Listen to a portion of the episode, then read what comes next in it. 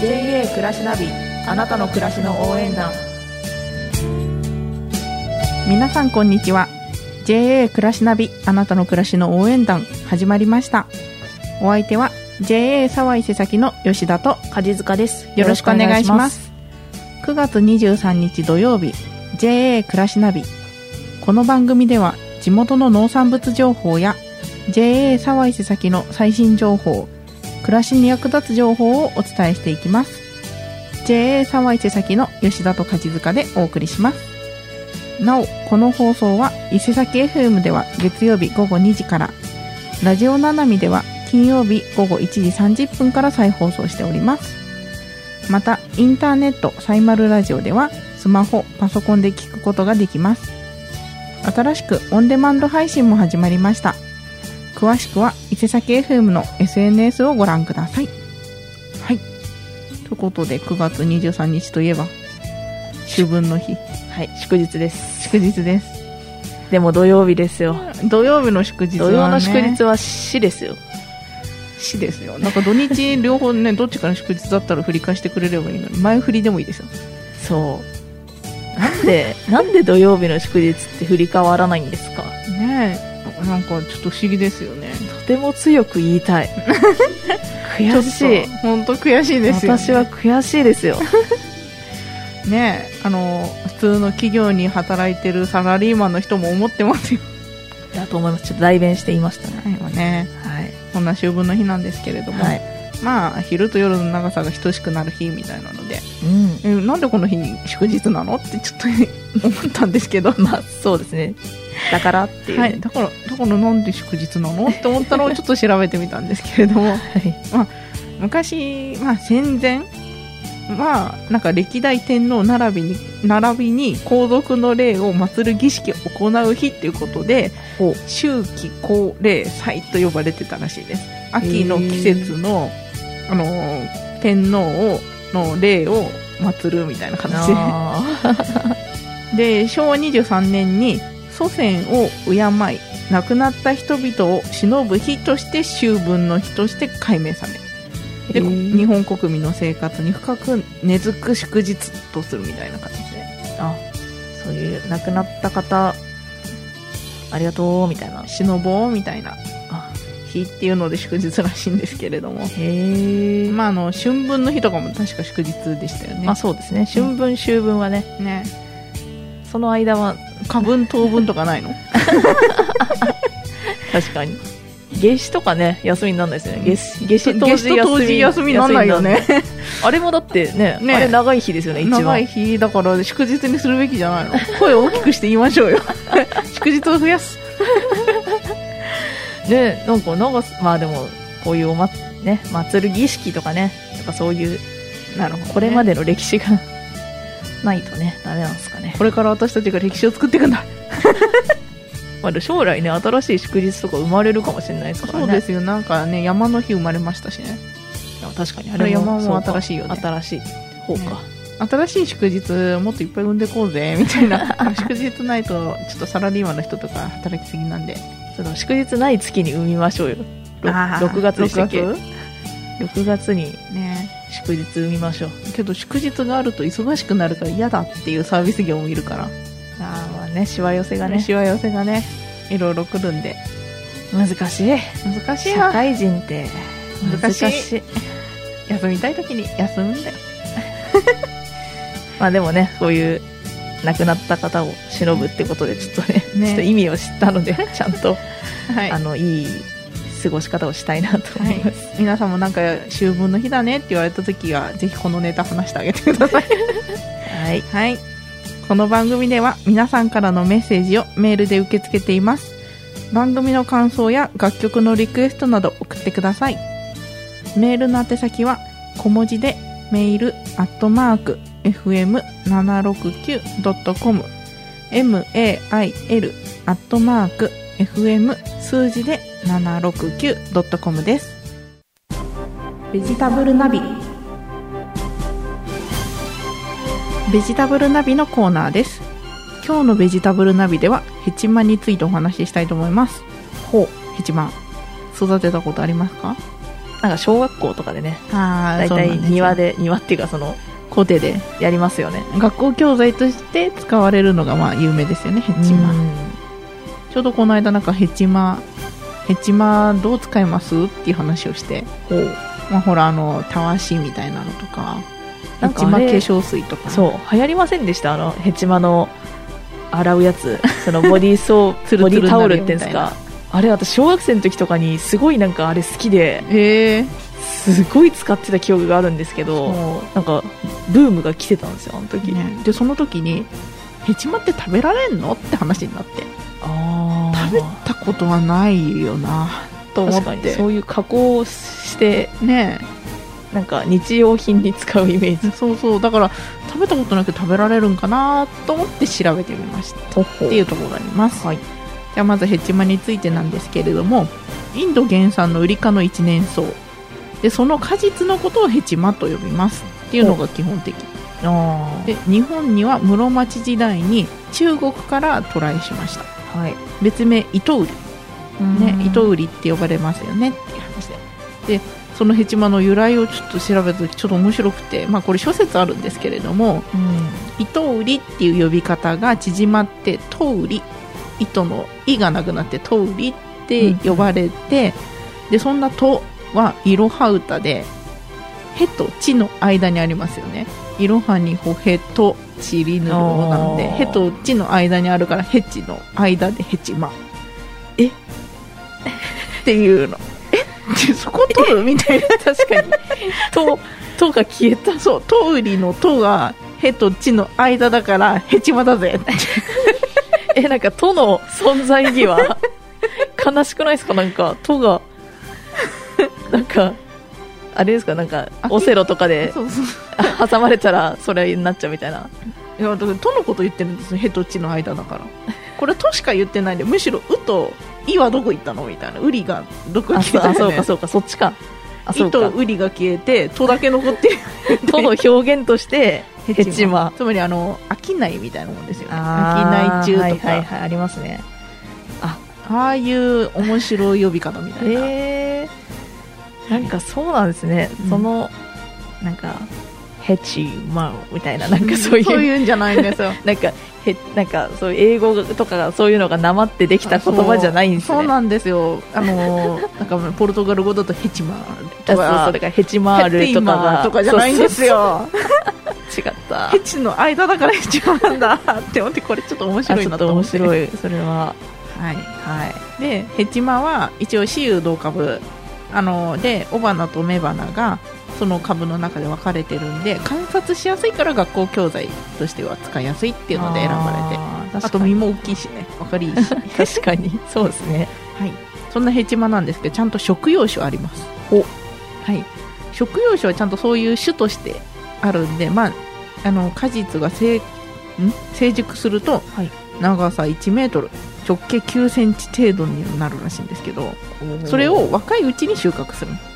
おおおで収穫した時の長さまあ50センチぐらい直径 5, 5センチぐらいのちょっと細身な長いやつはいで果肉は柔らかくて、まあ、ウリ科なので特有の香りと一応甘みもちょっとあるらしいですまあでも冬瓜とかそうそうそうああいう系ですよねああいう系の味らしいですねでそんなあのヘチマなんですけど実は言うとあの専用として輸出向けに栽培されてるヘチマもあるらしいんですよあ繊維そう残残るるじゃないですか繊維あああのねあのそのボディのやつ、はいはいそれ向けの輸出用のヘチマもあるらしいですへえあとは観賞用ヘチマ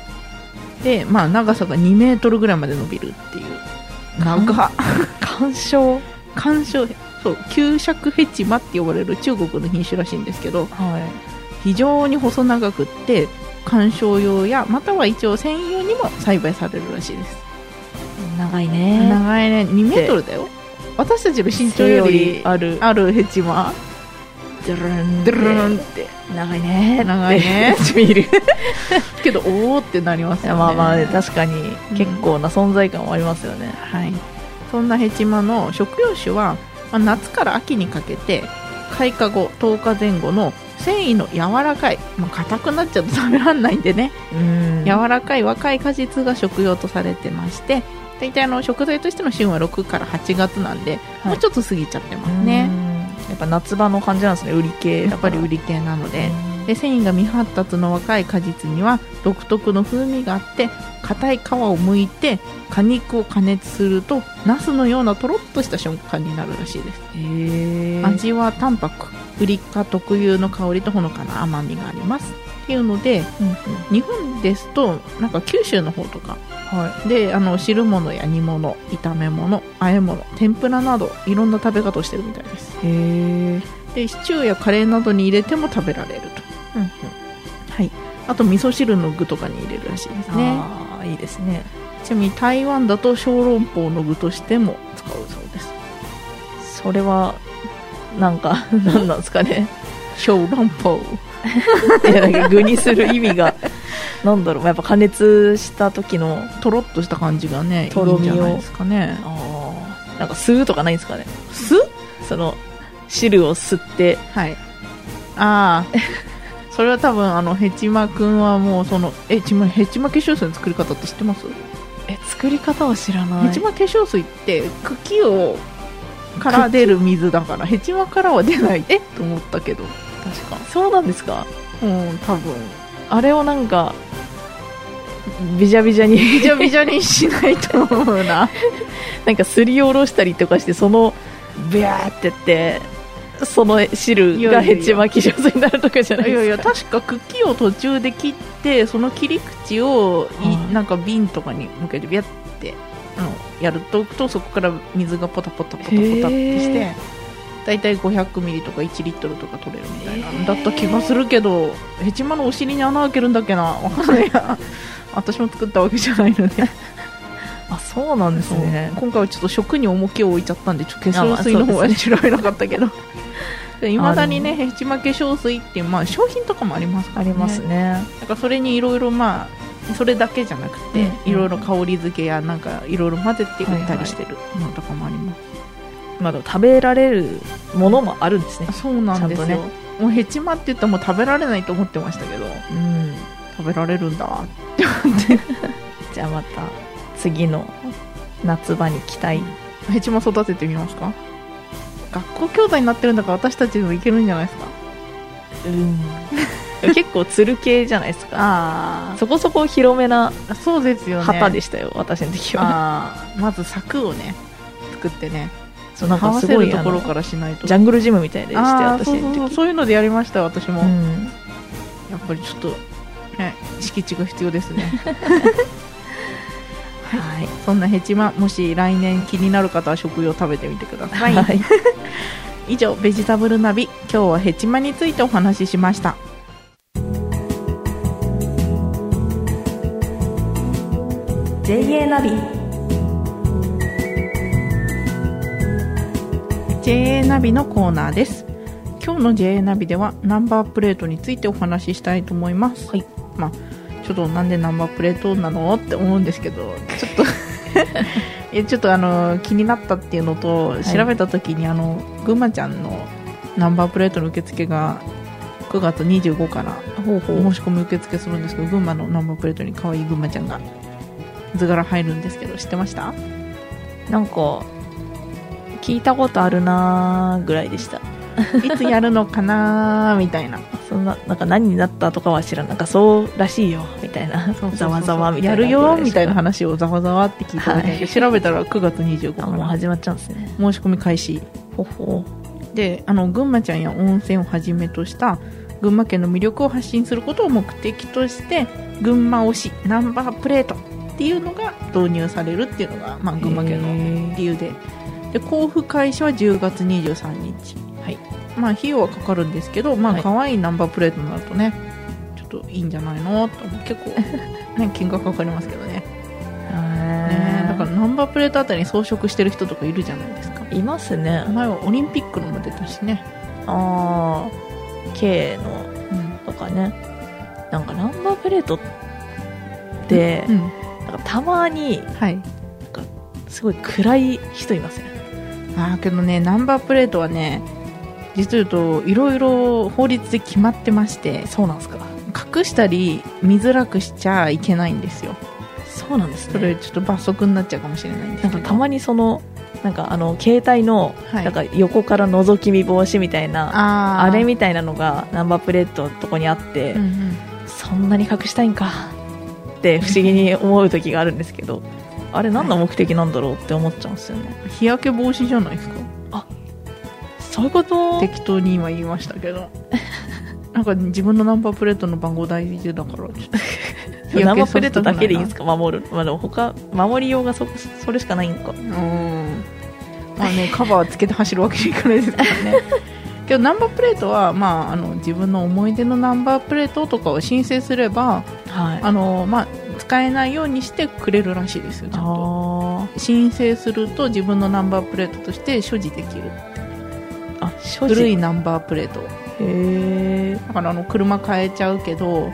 このナンバープレート思い出があるのっていう人とかはおう例えばねオリンピックナンバーとかにしたのにあー車変えたらなくなっちゃうのもったいないじゃんあーっていうのは申請すればそのナンバープレートをもらえるらしいですあその板をってこと板をプレート自プ体をレート自体をもらえるんですよへー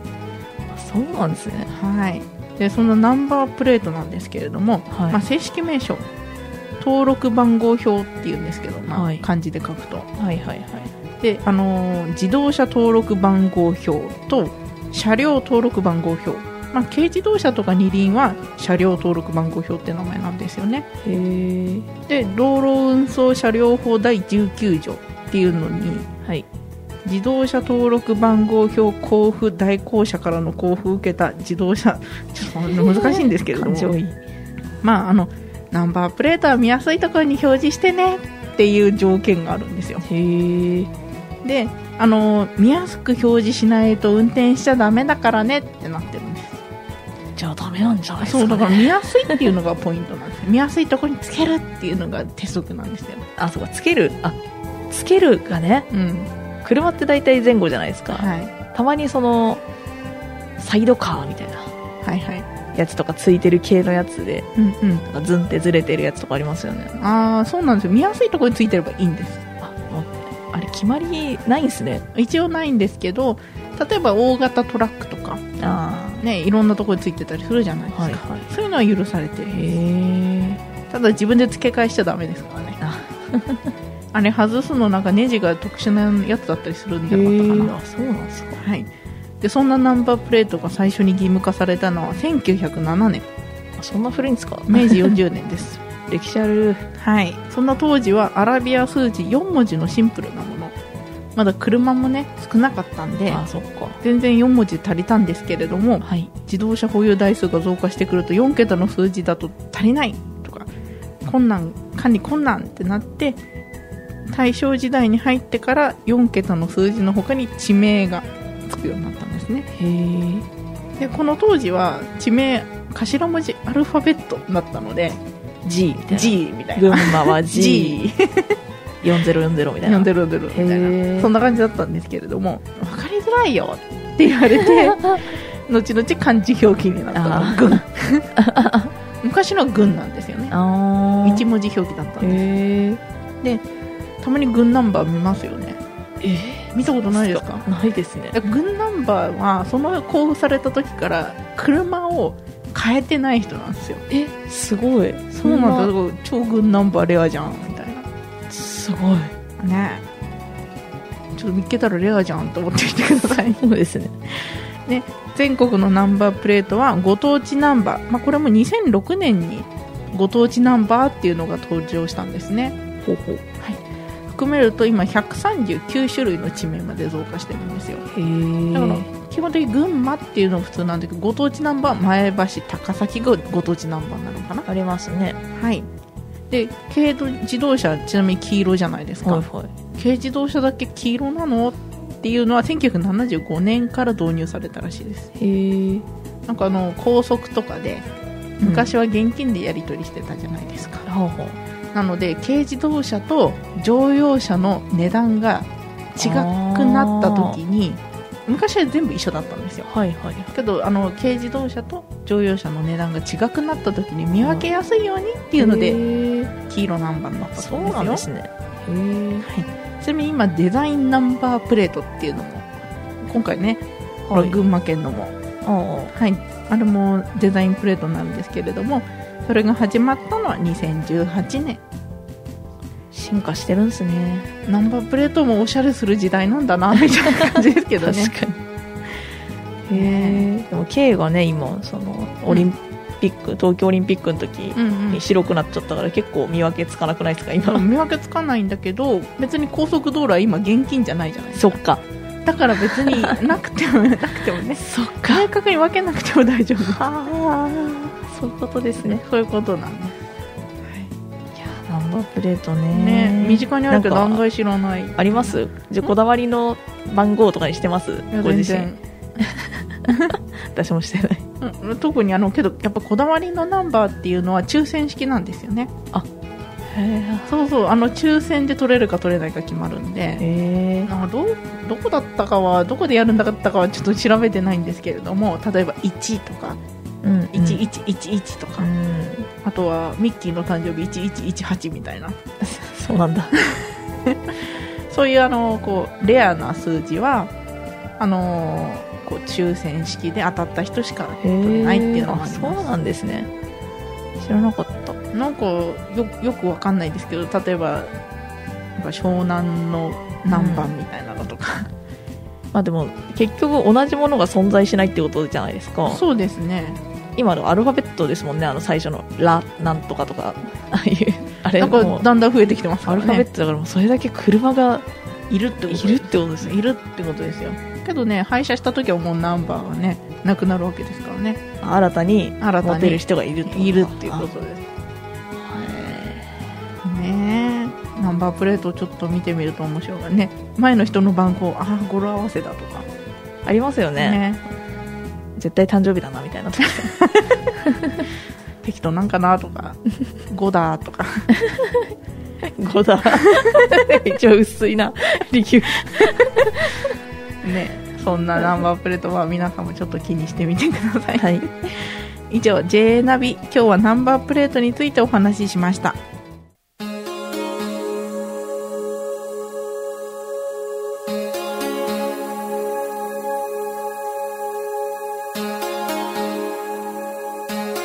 「JA 暮らしナビあなたの暮らしの応援団」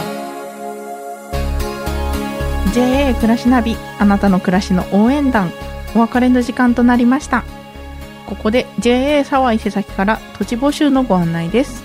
JA では組合員様から購入した有給地等について有料宅地に造成して販売していますが